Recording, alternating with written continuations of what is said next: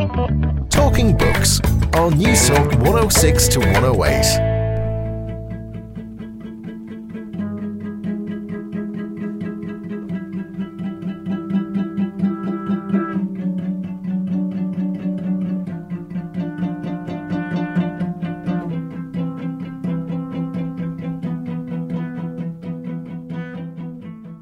Dear Ruby, thanks for two from you. Forgive silence. Weary. Little news from Berlin. No plans. Work becalmed and leaking in shark infested waters. How I wish I could call it a day with easy mind. But Cacoethes not yet quite quenched. No plans. Next commitment works at next September. Sweating with fright already. Love to Kay. Love Sam. The words of Irish playwright, novelist, and theatre director Samuel Beckett in a letter to American theatre scholar Ruby Cohn, dated the 14th of November 1977. Hello, how are you? And you're very welcome to Talking Books. I'm Susan Cahill. It's great to have your company this evening. Well, on tonight's show, we're going to unpack the final and fourth volume of letters of Samuel Beckett, 1966 to 1989, which has just been published by Cambridge University Press. This evening, I'm joined by Professor Dan Gunn from the American University of Paris, one of the four esteemed editors of this fascinating, unique, and colourful collection of letters. In the introductions to the letters of Samuel Beckett, 1966 to 1989, Professor Dan Gunn writes If one thing emerges from the bulk of letters Beckett writes during these years is that his attention to the words he deploys is despite all protestations about flagging, as acute as ever. Words matter, letters matter, and go on mattering, even or especially when the sender knows he will probably never see the letter's intended recipient again. So, what type of a man was Samuel Beckett? And how important were his friendships, lovers, and many creative and business relationships in the last third of Beckett's writing life?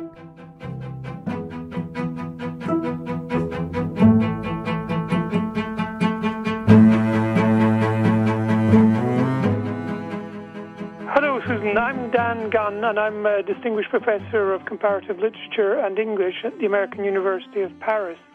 And for the last 25 years, I've been working on preparing an edition of Samuel Beckett's letters, along with my colleagues Lois More Overbeck of Emory University, Martha Fehsenfeld, whom Beckett asked to deal with his correspondence, and George Craig, formerly of the University of Sussex.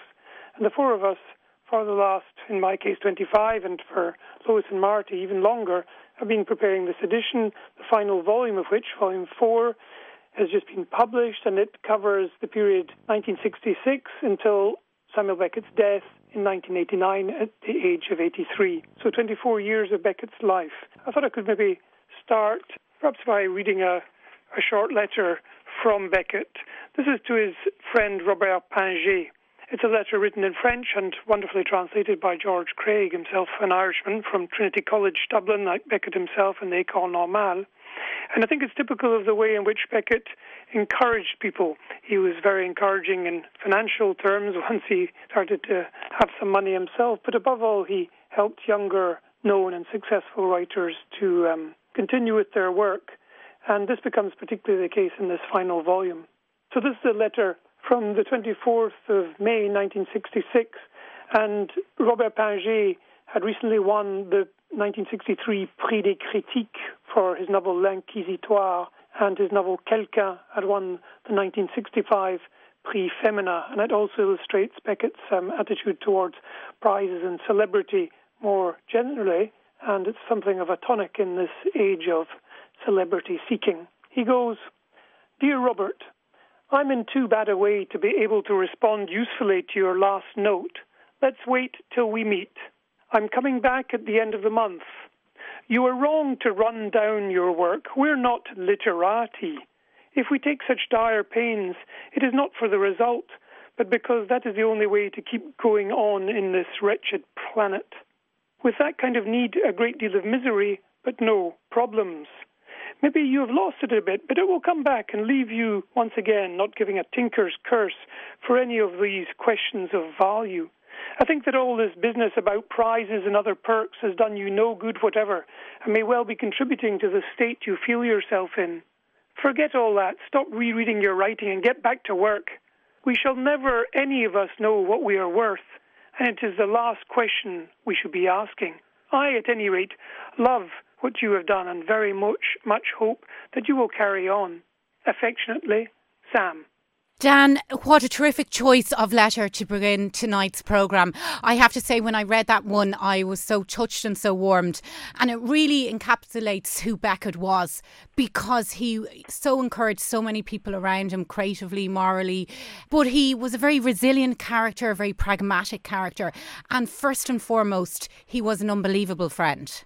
That's right. Um, I think one of the things that our edition of the letters has done is humanise Beckett. He did have a rather stony, granite like appearance at times and reputation. And the authorised biography by James Knowlson went a long way to correcting that impression, letting us see just how many people he knew, how active he was in various groups of friends, family, um, in his various countries that he lived in and visited. But he still had a reputation, I think, of being rather um, almost inhuman.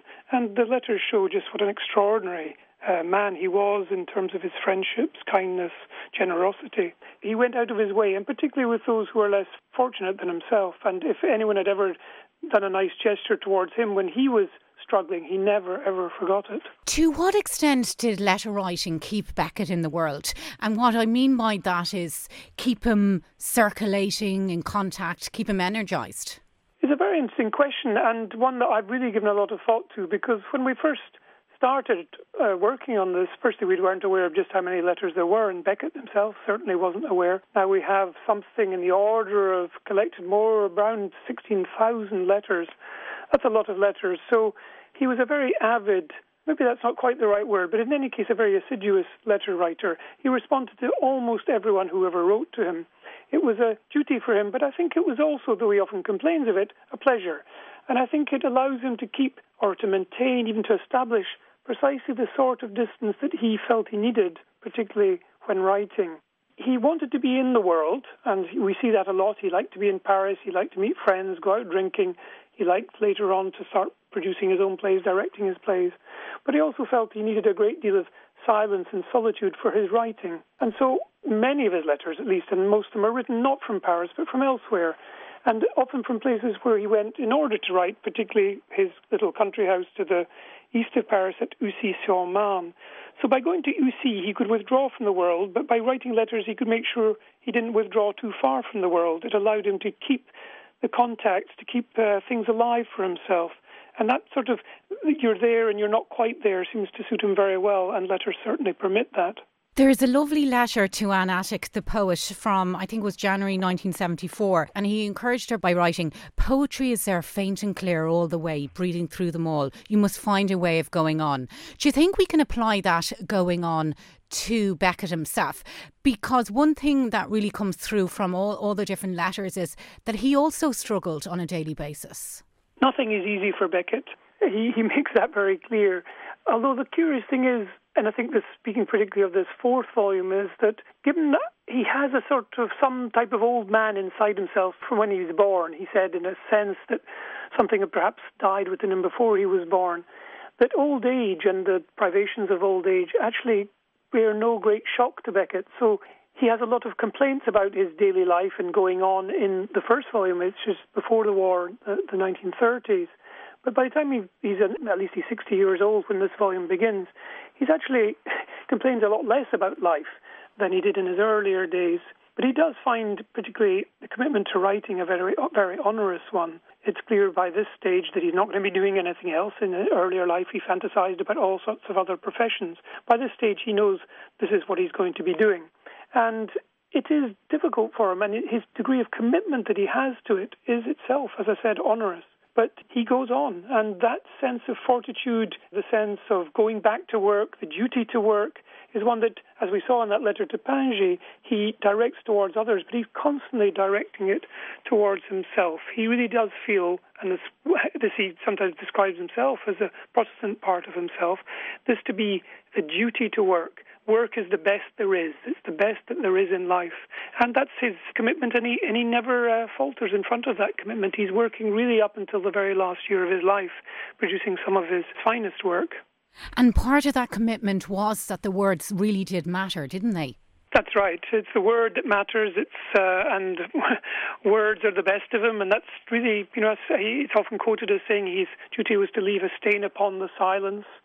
There is that very strong sense that he has in his later life that really this was the one thing he was put on earth for and all the rest is somehow, even friendship, which is very important to him, but all the rest is stuff that other people can do. This is the one thing that only he can do. And maybe I can just read a very short letter in that context. It's a very nice background to this letter, because I remember when I first came to Paris in 1984 to live, being very surprised, because in 1985 there was a magazine put out by Libération, the newspaper, which asked about a hundred, I think, uh, famous, internationally famous writers. Why do you write? Pourquoi écrivez-vous? And I was very surprised to see that Beckett had answered this because he was famous for never answering such questions, particularly of newspapers. So when we were preparing the edition, I wanted to go back and try and find this letter. Went to Libération, and we found that he answered this because the question was posed by the son of his publisher, Mathieu Lindon, the son of Jérôme Lindon, was actually one of my students, Hind Lallam, who managed to track down Mathieu Lindon. And Mathieu was kind enough to share the letter with us that he wrote to Beckett. So Beckett, he, Mathieu rather, asked Beckett, I'll, I'll, I'll mention it in French, pourquoi écrivez-vous? And Beckett replied, I'll read it because it's so short in French and then in George's translation. He wrote, Cher Mathieu, réponse bon cassa, affectueusement Sam. So in English, why do you write? 24th of February 1985, Beckett replies, Dear Mathieu, answer, all I'm good for. Affectionately, Sam. So I remember laughing very loudly when I saw that. All I'm good for. And it might seem like just a gesture to deflect further questions, but I honestly think that Beckett believed that. He really did think this was what he was there to do. It's not quite a vacation, it's maybe not certainly not a mission, but it's it's what he could do to make things better. The frustration that he felt at certain stages um, in his life and also degrees of despair and anxiety really comes through in the letters. But I found it something very moving in, in what you wrote in the introductions to Volume 4.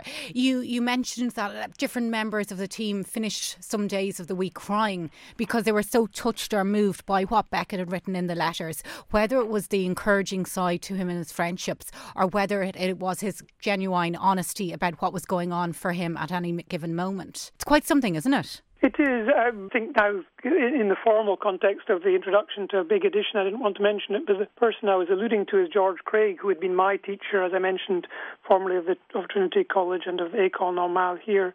He was my teacher at University of Sussex, and I got him involved in this project 20 years ago, and he has been the translator of the French letters. And he was exactly 25 years after Beckett at Trinity and then at the École Normale. Almost met Beckett at that occasion, but didn't for various reasons. But um, one of the things that was so moving for him and indeed for the team, but perhaps for George more poignantly than for anyone else, is feeling his own aging process and watching Beckett's own aging process and you know 25 years later. So charting something of this man's decline, inevitably, as he feels it at least, and at the same time, this resistance to the decline and this sense of every day trying to sit down and put a few words down that, that mean something.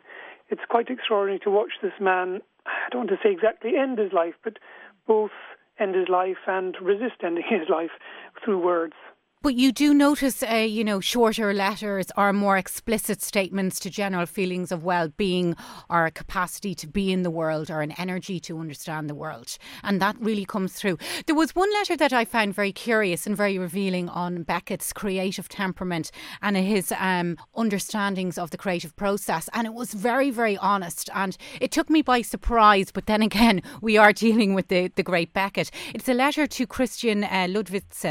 It was dated Paris 1966. He was writing about one of the stagings of, of one of his plays, and he writes Godot, in my opinion, is insufficiently visualised during writing. The other plays I saw more clearly as the stage direction show.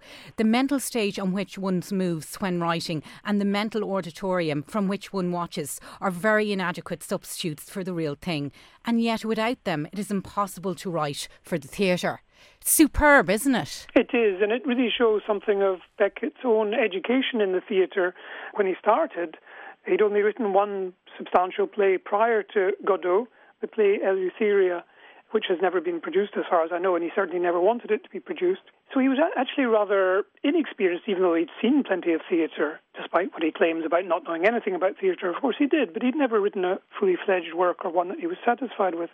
And what he found is later on, and our final volume, obviously dealing with the later years, is that he really didn't want to put a work of theatre into the world. He didn't want to have it published until he'd seen it acted out on the stage because he knew he would learn things. He would see bits that worked, bits that didn't work, and probably have to alter passages, speeches, some of the stage directions, because, as he says, the mental stage and the real stage are not quite the same thing. So this was an education for him too. And that said, it's also what you just cited is a mark of the man's modesty because if ever there was a great play that seems to come fully fledged out of a, a mind and onto the page and rather quickly too, it's Godot. It's the play that probably I've seen most often of Beckett's, and it's almost impossible to do it really poorly. It's it's just an extraordinary work. You write that as he got older and he was he was less, you know, committed to taking part or managing the whole practical aspects of the staging of his plays. And you say that within all of that, the line between work and life, never clear, became less and less discernible. And you say that it almost merged in some way. Beckett was someone who, for whom writing was never a career. He was not a professional writer. You saw that in that letter I read to Mathieu Lindon, All I'm Good For. He described it to my colleague Martha Fehsenfeld, who started the letter project. He said that this was before I fell into the ditch of writing. So if it's a ditch you fall into, you fall into it as a whole human being. You don't fall into it just as a working person. And of course, we know about ditches from Godot. He writes with his full being. He's not someone who divides up his life in that way. And of course, this has been one of our problems because he did ask that the addition of his letters be those letters or passages of letters bearing upon his work. And that has been a, a, very complex issue for us because how one person interprets that is not how the second person interprets it and not how the third person interprets it. And uh, we've taken a fairly broad interpretation of that. But that has actually been rather easy because Beckett is someone for, who's very cautious about his letter writing in the sense that he tends not to um, put his heart on his sleeve exactly. They're very frank, his letters, but he's very aware that a letter can fall into the hands of someone other than its addressee. So, for example, when he writes to Tom MacGreevy in the early years, MacGreevy being back in Ireland, Beckett writing from Paris, occasionally he'll write to him in French, aware that chances are if this letter falls into someone else's hands, that person won't be able to understand it. He's very aware of the status of letters even before he himself becomes famous. Dan, one thing that you highlight is the fact that some of the more interesting letters are some of the more, let's say, instantly readable letters are to effectively strangers to Beckett. They're mm-hmm. not necessarily his close, intimate friends. How do you explain that? I think it's something to do with the importance of letters themselves. He's so into letter writing, despite again him often saying that he's swamped by the avalanche of letters and he needs to hire a secretary. Um, he's he trusts the letter medium, despite what I've just said about how it could fall into other people's hands. He trusts it for what he wants to say. He just doesn't want to say details of his intimate life. And so there's a sense of which, when he's writing out letters to people he maybe doesn't know so well, he is towards the end of his life giving something of a record something even almost for the record, even though he's the least self anthologizing and self obituary writing of, of writers. He is aware in his late years that something is going to outlive him. He's aware of the interest of biographers in his life. He's aware of the interest in people anthologizing, doing things with his letters.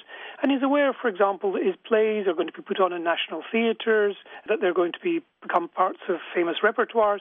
And so his, his attitude changes a lot in these late years towards his legacy, if we can put it that way. And I think some of those letters to relatively unknown people maybe could be read in that light. I could read one um, that I think is typical of this, and it's extremely surprising from the context of earlier letters, where he's very, very reluctant to comment on his own literary practice.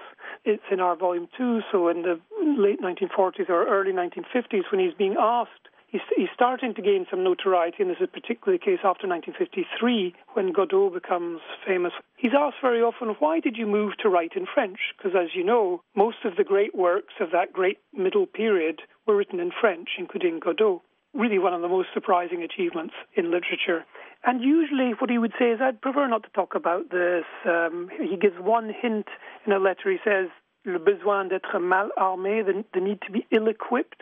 So, the general understanding that Beckett scholars have is that Beckett moved to French because he was less fluent in French, partly to avoid the influence of James Joyce, for example, to get away from that easy gift of the gab, if you like. But that was about all we could make of it. And then in this letter from 1982, so seven years before his death, this is to Carlton Lake, who was the great uh, librarian at Austin, Texas. Set up, they have a fantastic collection of, uh, of Beckett um, manuscripts and letters, and letters about Beckett. He writes to Carlton Lake, who has asked him, and I quote, why he had shifted from writing in English to writing in French. So Beckett writes, Dear Carlton Lake, thanks for yours of September 23rd. Definite switch on return to Dublin, summer 1945, when Molloy begun. Already in French, poems and nouvelles. Escape from mother Anglo Irish exuberance and automatisms. From excess to lack of colour. Distance from the writing from which clearer to assess it. Slow down of whole process of formulation impoverished form in keeping with revelation and espousal of mental poverty, English grown foreign, resumable, ten years later, so on. Best Sam Beckett. And each of these little edicts I'm, I'm giving you is, is a separate paragraph. So it really is very, very explicit about why he moved to French. And, and, it's amazing to think how an imagination can change through a different language, how the mind reacts to and, and processes it all. Just one thing I'm curious about, and it's on a kind of a very human level. We have very much a one sided picture or one sided conversation here of, with Beckett because we just have the letters that Beckett sent and not necessarily the ones that Beckett received. So I'm just wondering on a human level, did that frustrate you anyway, or do you find that it's a bit of a simplistic question? Oh, it's not a simplistic question at all. Um, it's a double edged sword in that we do have some of the letters that were sent to Beckett, even though he himself kept almost nothing, very, very little. He was not a hoarder, he was not a collector. Certain people kept copies of the letters that they sent to him. For example, Alan Schneider, uh, his great American director, we have his letters. In fact, they were they had been published separately prior to our edition uh, because Schneider himself kept copies. Business letters, so letters from publishers, uh, we have largely because publishers would keep copies in the days of carbon copies. So it's not entirely without uh, both sides. But the very interesting, the most interesting letters from his great correspondents, Tom MacGreevy, Georges Duthuit, Barbara Bray, we really don't have many of those. Now, it's frustrating from the point of view of we had to do a lot more research because we had to go back and try and figure out what Beckett was re- responding to, since nearly all of his letters are responses. Beckett is someone who definitely responds to letters rather than initiating them. So we often had to go back and really figure out what he's referring to. A lot more work. On the other hand, there was something sort of satisfying in actually being able to publish principally just his letters, because the temptation when you have both sides is then to try and do both sides. And uh, really, it's Beckett's words that interest us even more than the people that were writing to him. I loved the letters to Barbara Bray, but as I was going through it all and then thinking that, you know, we have Suzanne, his longtime partner, we don't have any letters to Suzanne, and it's understandable on terms of privacy uh, and so on. But it would be interesting to see how he was with her. One of the questions I'm asked most often uh, when I talk about Beckett at universities or in uh, public forums is about Suzanne. She is the sort of rather grey figure that's behind Beckett for so many years. He he alludes to her with certain friends fairly openly, but with most of his friends in his letters, not at all. So yes, she, she of course it would be it would truly be fascinating. I've met her relations. I've met people who knew her very well, and people who were very very fond of her and I've met some of Beckett's friends who found her difficult. So I have I've formed my own mental picture, but it certainly isn't one that comes through strongly in the letters. I'm convinced that Beckett must have written to her and written to her a lot because a lot of the time they're apart. But it's not that we've withheld the letters; it's that we don't have the letters.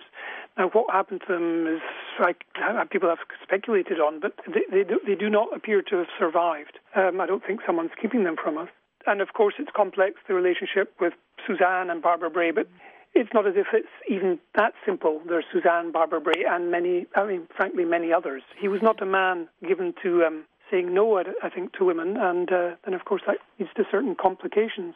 What but I, you can understand why so many women were drawn to him. If we just move aside from his uh, unbelievable creative capacity and genius, he had so many warm, compassionate qualities, didn't he? He did, and I think above all, perhaps, and I've noticed this in the case of other men and women, but perhaps particularly men to whom women are attracted. It's not just for their beauty, say, though Beckett was a very beautiful man, but for this capacity that every one of Beckett's friends that I've met and talked to has testified to, which is his capacity to make people feel that they were heard, that whatever they were saying mattered, and that this moment between them mattered. Even the most casual acquaintance somehow was made to feel that they mattered.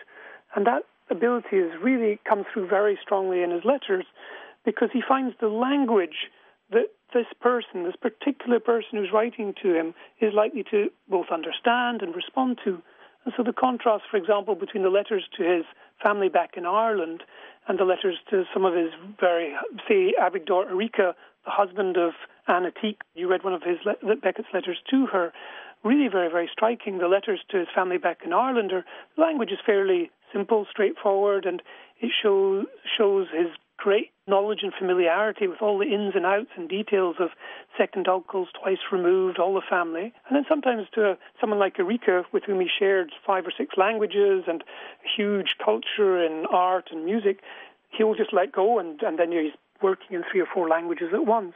So this ability to find the other person's wavelength, as they might say, is really very, very noticeable. And I, I'm, I'm pretty convinced this is one of the reasons why women were so drawn to him. And as I mentioned, I don't think he was against that. It's just that it, it means he's, and he's not at all a bourgeois conventional person, so it does get him into certain complexities. But one thing I should say is that, as far as I can see, all the women with whom he was intimate, nearly all of them at least, in the course of his long life, he remains friends with and, and corresponds with which in itself says a lot, um, doesn't it, Dan? I might ask you one thing that um, really struck me was when you mentioned Carl Jung, and you, you quote from his famous Tavistock Institute lecture from, in London from 1935, where Jung described a patient who felt she had never been properly born. And you write, Beckett was struck by how closely this experience chimed with his own.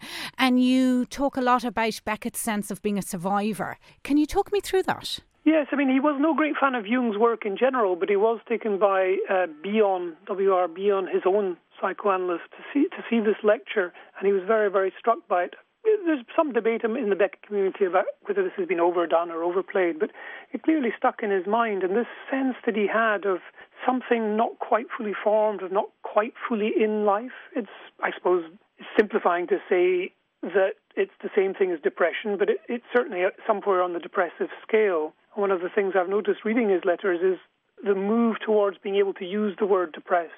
He uses the word tired much more commonly. I'm very tired, I'm exhausted, I'm very, very, very tired.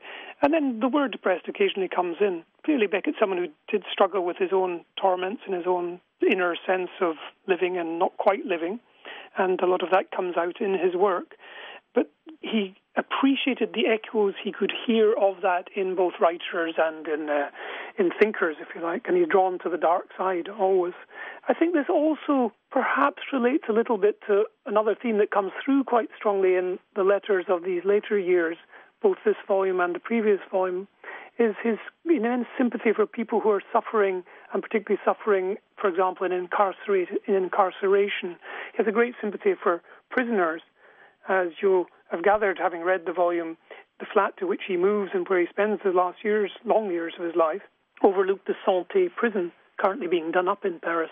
And so he would watch the prisoners and uh, and had a great sympathy for prisoners. And of course, many of the letters in this last volume are to a prisoner or former prisoner, Rick Cluchey, a former inmate of San Quentin prison in California, a rather notorious prison.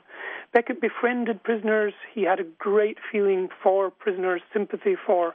This comes through very, very strongly in his letters, and it to some extent oriented his political positions as well. I suppose you could say that's already a political position. We see him mentioning his support for Amnesty International in the volume. And one of the most moving exchanges in the volume is his with uh, Václav Havel. Yeah, I thought I was delighted to read that letter. It was quite something, wasn't it? It is, and it's the sense in which he, he's always trying to give without making without imposing any debt upon the other person. He makes it clear that the debt is always going the other way.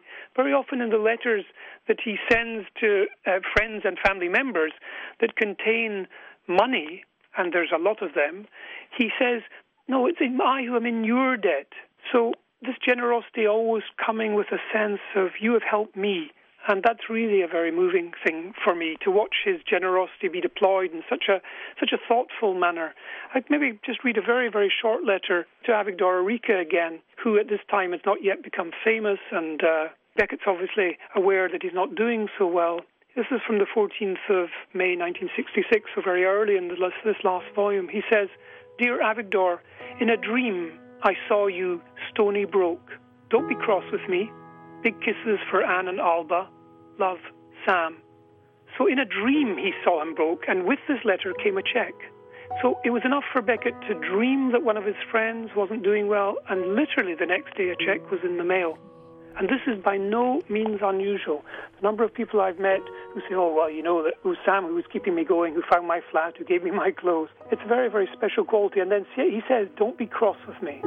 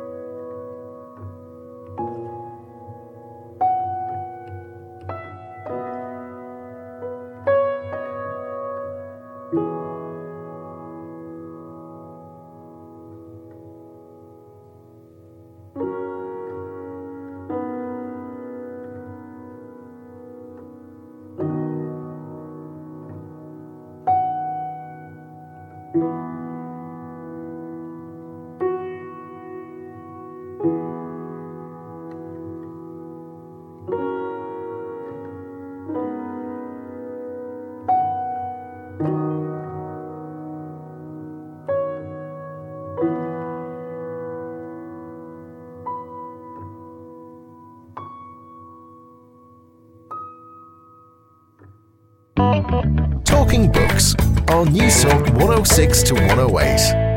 And you're very welcome back to Talking Books. I'm Susan Cahill. It's lovely to have your company this evening. Well, on tonight's show, I'm joined by Professor Dan Gunn from the American University of Paris to unravel the fourth and final volume of edited letters of Samuel Beckett, 1966 to 1989, which wonderfully reveals just how connected, thoughtful, and supportive a friend Beckett really was. I asked Dan about Beckett's intense distrust of biographers and why he was so against his own life being put into a book. This is partly the consequence of winning the Nobel Prize, and it's partly why I think he dreads winning the Nobel Prize, and we can perhaps talk about that, his attempts to not win the Nobel Prize.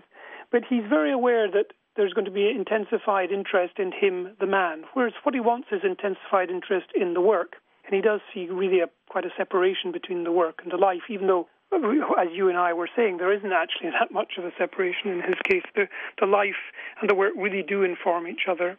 So he learns in 1972, as you've mentioned, about interest in his biography, and he manages to put James Knowlson off. But notice that he comes back to that in his final years and gives James Knowlson the permission to write an authorised biography. So his, his, his attitude changes as it does towards his letters. But James Knowlson is respectful and steps back and steps down and does other work in those intervening years, whereas the biographer Deirdre Bair is not to be put off, and she writes the first of the biographies. And um, Beckett's wondering how to react to this, to her determination. And so he writes to um, his cousin Sheila Page in Surrey on the 2nd of January 1974 Dearest Ely, after a few brief meetings with Deirdre Bair, I made my position clear to her. One, I was against the whole thing. Two, I personally would give her no information or help. Three, my family and friends were free to do as they pleased, and I would not try to influence them one way or another. Four, there was no point in our meeting, and I would not see her again. Five, I would not read her book when it appeared. This seemed to me the only possible attitude to take. Otherwise, I would have found myself in the impossible situation of having to control and, worse still, censor her material, passing this and barring that. There are lies worth telling. For themselves and for the light they shed on the work, I do not find that this is the case with mine, which strikes me as an entirely irrelevant and uninteresting chore from beginning to end.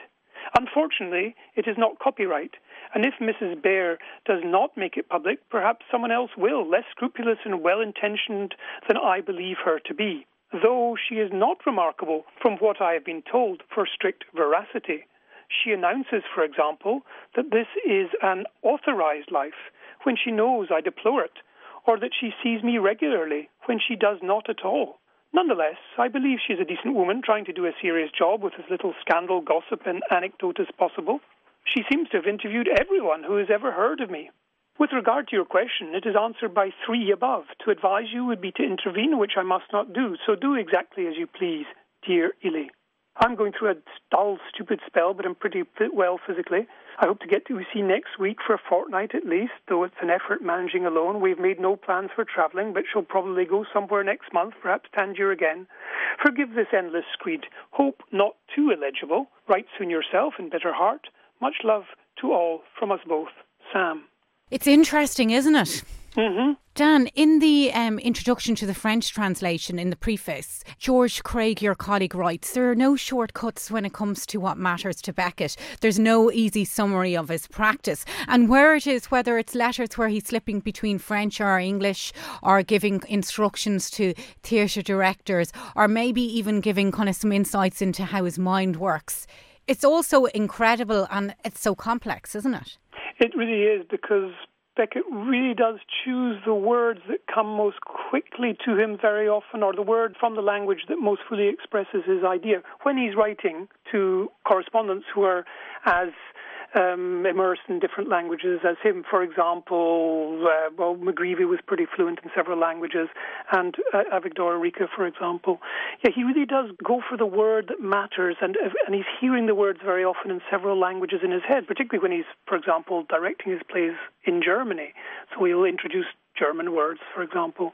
And maybe I can just say as an aside that one of our greatest challenges in this whole process, and Beckett has alluded to it in one of the letters I've read, is Beckett's handwriting is extraordinarily difficult. Some specialists of handwriting have said it's the most difficult of any major 20th century writer. And much of transcription, the process of transcription, is very, very, very informed guesswork, or there's a level that you, you get three or four of the letters in a word, so it must the other letter you can deduce.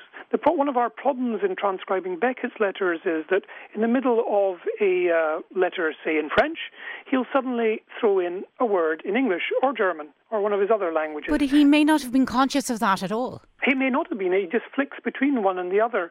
But he, he's conscious at some level that his reader will understand this, or he hopes that his reader will understand this. He wouldn't do this, for example, to his Peggy, his you know his relation back in Ireland. He's aware that the other person has those languages, and so he'll just choose the one that sort of somehow says it most clearly. I'll, I'll, give you an example from my head, from a letter from the 1930s. So this is early to Tom MacGreevy back in Ireland, and he says, "This vitaccia is terne beyond belief." So this vitaccia is an Italian word, and this sort of fat old life, this big life, this dull life, is terne, is dim, is tepid, is dull beyond belief. So three languages in one very short sentence it's a challenge for us as transcribers because, of course, you keep looking for the word in the language, the, the, major language of the letter, and then suddenly it jumps out at you, if you're lucky, in its alien language. And it's a challenge, of course, for his readers, but it's it's never show well, rarely showing off. Maybe in the early years there is a bit of showing off, but in the later years it's never that. It's it's just a way of trying to get at that particular concept, feeling, um, emotion that is expressed by that particular language. And that's been one of the great challenges for George is how to get all of that into, or nearly all of it, into an English that you know people will somewhat recognise. Though the thing that George is always insistent on is that Beckett's prose his English that George is translating into from French mostly, this should never seem exactly normal because Beckett's English and French were never very normal. His sense of humour, though, is just incredible. Some of the letters are just so quick witted, so funny, such play with words. And they're the real naughtiness or playfulness. And it was something that I, I, I noticed in some of the earlier volumes. But there was one letter to Jocelyn Herbert, who, um, who he had dinner with her, herself and, the, and her mother and he he he jokes with her about the, the mum found that Beckett emitted this kind of sense of calm, and he he joked something on the lines of he wish he could do that to himself, and we have this very kind of serious idea of Beckett and this formidable intellectual mind and imagination, yet the playfulness is everywhere. It's everywhere indeed, and and in, in more and more condensed form in these late letters. I mean, sometimes he just tells jokes. There's limericks. There's some, uh, you know, he, he likes to tell a joke, but it's more in these condensations of puns or sort of little micro jokes, um, a way of expressing his particular feeling about the human condition and his decline uh, in, in in a way that's very very moving and funny, usually at his own expense very rarely at someone else's expense in these letters. In fact, almost never, I think, at someone else's expense in these late letters. He's undermining his own seriousness all the time, very, very aware of the dangers of pontificating, of coming across as a wild, uh, any sort of wise old man. Maybe I could read a letter. It's, it's not exactly funny, but it, it shows this thing that's particularly fascinating in these late letters, which is that Beckett feels like he's losing his marbles to some extent. He's losing his, his fluency and his memories and his quick wittedness. And his hope is that he can convert this into work that will finally transmit what he's always been committed to, which is failure, a, a real radical sense of failure and loss. And of course, it, to, to communicate failure and loss for the young Beckett wasn't so very difficult in one sense because he himself wasn't doing too well. But once he becomes a famous, very successful Nobel laureate, it's very hard for him to commit that to, to really be persuasive about that sense of loss and failure. And so he tries to explain to several people that now that he's losing his wits, that's perhaps the hope at last that he will to write a work about loss of wit. And so he writes to this uh, chap, Lawrence Shainberg, with, in whom he became interested because Shainberg had sent him a book about uh, neurosurgery and radical cerebral loss. This is on the 15th of July 1979, so 10 years before Beckett's death. He says, Dear Mr. Shainberg, I received and read your book before your letter reached me. It impressed me strongly. I read it too fast and shall read it again. Mere decay is a paltry affair beside the calamities you describe. It is all I can speak of. And the ever acuter awareness of it, and the preposterous conviction formed long ago that here, in the end, is the last and by far best chance for the writer, gaping into his synaptic chasms. Forgive such poor private response to your book and letter. I'm a poor hand at this form of communication. With all good wishes for your future work, yours very cordially, Sam Beckett. Gaping says it all, doesn't it, really? Yes, and in a later letter to um, Herbert Myron, a, a friend and uh, a book collector and academic, just a read a, just a, a sentence from a letter from the, the next year, 1980. He says, "I work on with failing mind. In other words, improved possibilities." So I mean, it's a joke, but it's a joke to take that he would expect to be taken seriously because he really did forge in this late work his work out of the possibility that in the very feeling of there might be something very positive for him as a writer about failure. Dan, you end um, uh, volume four and the last letters that we have from Beckett. It was December the 22nd, and it was a letter to Michael Cabal. It's a very short, very brief one. It says Beckett writes, I am ill and cannot help. Forgive. So go ahead without me. Best wishes to all concerned. Sam Beckett. And when I was thinking about go ahead without me, and I was just wondering, is it possible to ever let go of Beckett and go ahead without him? Is that ever possible? You've been working on these letters for so many years. It must be very, very difficult. I don't. I think I would not see it as a necessity, fortunately, to let go. Um, there's ways in which, of course, I'm detaching from that particular project. Um, it remains alive for me because I'm still in contact, obviously, with my fellow editors. I've given various talks. I'm, you know, you're kind enough to interview me about this. Um, the book is in the world, but it's going into f- our whole edition. The four volumes are going into four other languages: German, French, Italian, and Chinese. And so, while I, I don't have Chinese or German, I can help quite a bit with the French and the Italian. So there is a sense of curating maybe the, the legacy a little bit of this big edition. So I, I, my that active more academic, so we say, interest, and it goes on. But it's more than that. It's that when I try to respond to my students, uh, my colleagues, friends, um, when they ask me questions about literature or about life, honestly, is these are my reference points. I go back and I think, I'm not necessarily consciously, but Beckett's words from his letters, which I, a lot of them I know pretty much off by heart, they well up within me and they provide me not just with a kind of comfort or solace, but often with some very, very good answers to some very difficult questions. This is particularly the case in literary questions, but also just in human questions. And if not particular directives or instructions he gave, just a sense of um, take your time and and try and find the human response to the question that's being asked, because um, that's exactly what Beckett did. So I, I, would never want to let go. It's, I don't want to make him into a saint. Uh, hagiography was not our job, and um, he's a complex man with, with all sorts of uh, difficulties, like anyone else. But he really does lead a, a life that is exemplary in some ways. He takes very, very brave and difficult decisions at crucial moments in his life, and he doesn't take easy options ever, as far as I can see. And that sets him apart from most of the intellectual class in France, for example, in the post war era. He really is very, very special. And so getting to know him more and more over the course of these years means that I don't feel I, it's not a, it's not a merely intellectual interest that I have in him, and I, and I don't think anyone who reads these volumes will come away with principally or uniquely an intellectual stimulation or satisfaction. It's, it's getting to know a man who lived a very, very special life that we can learn a lot from.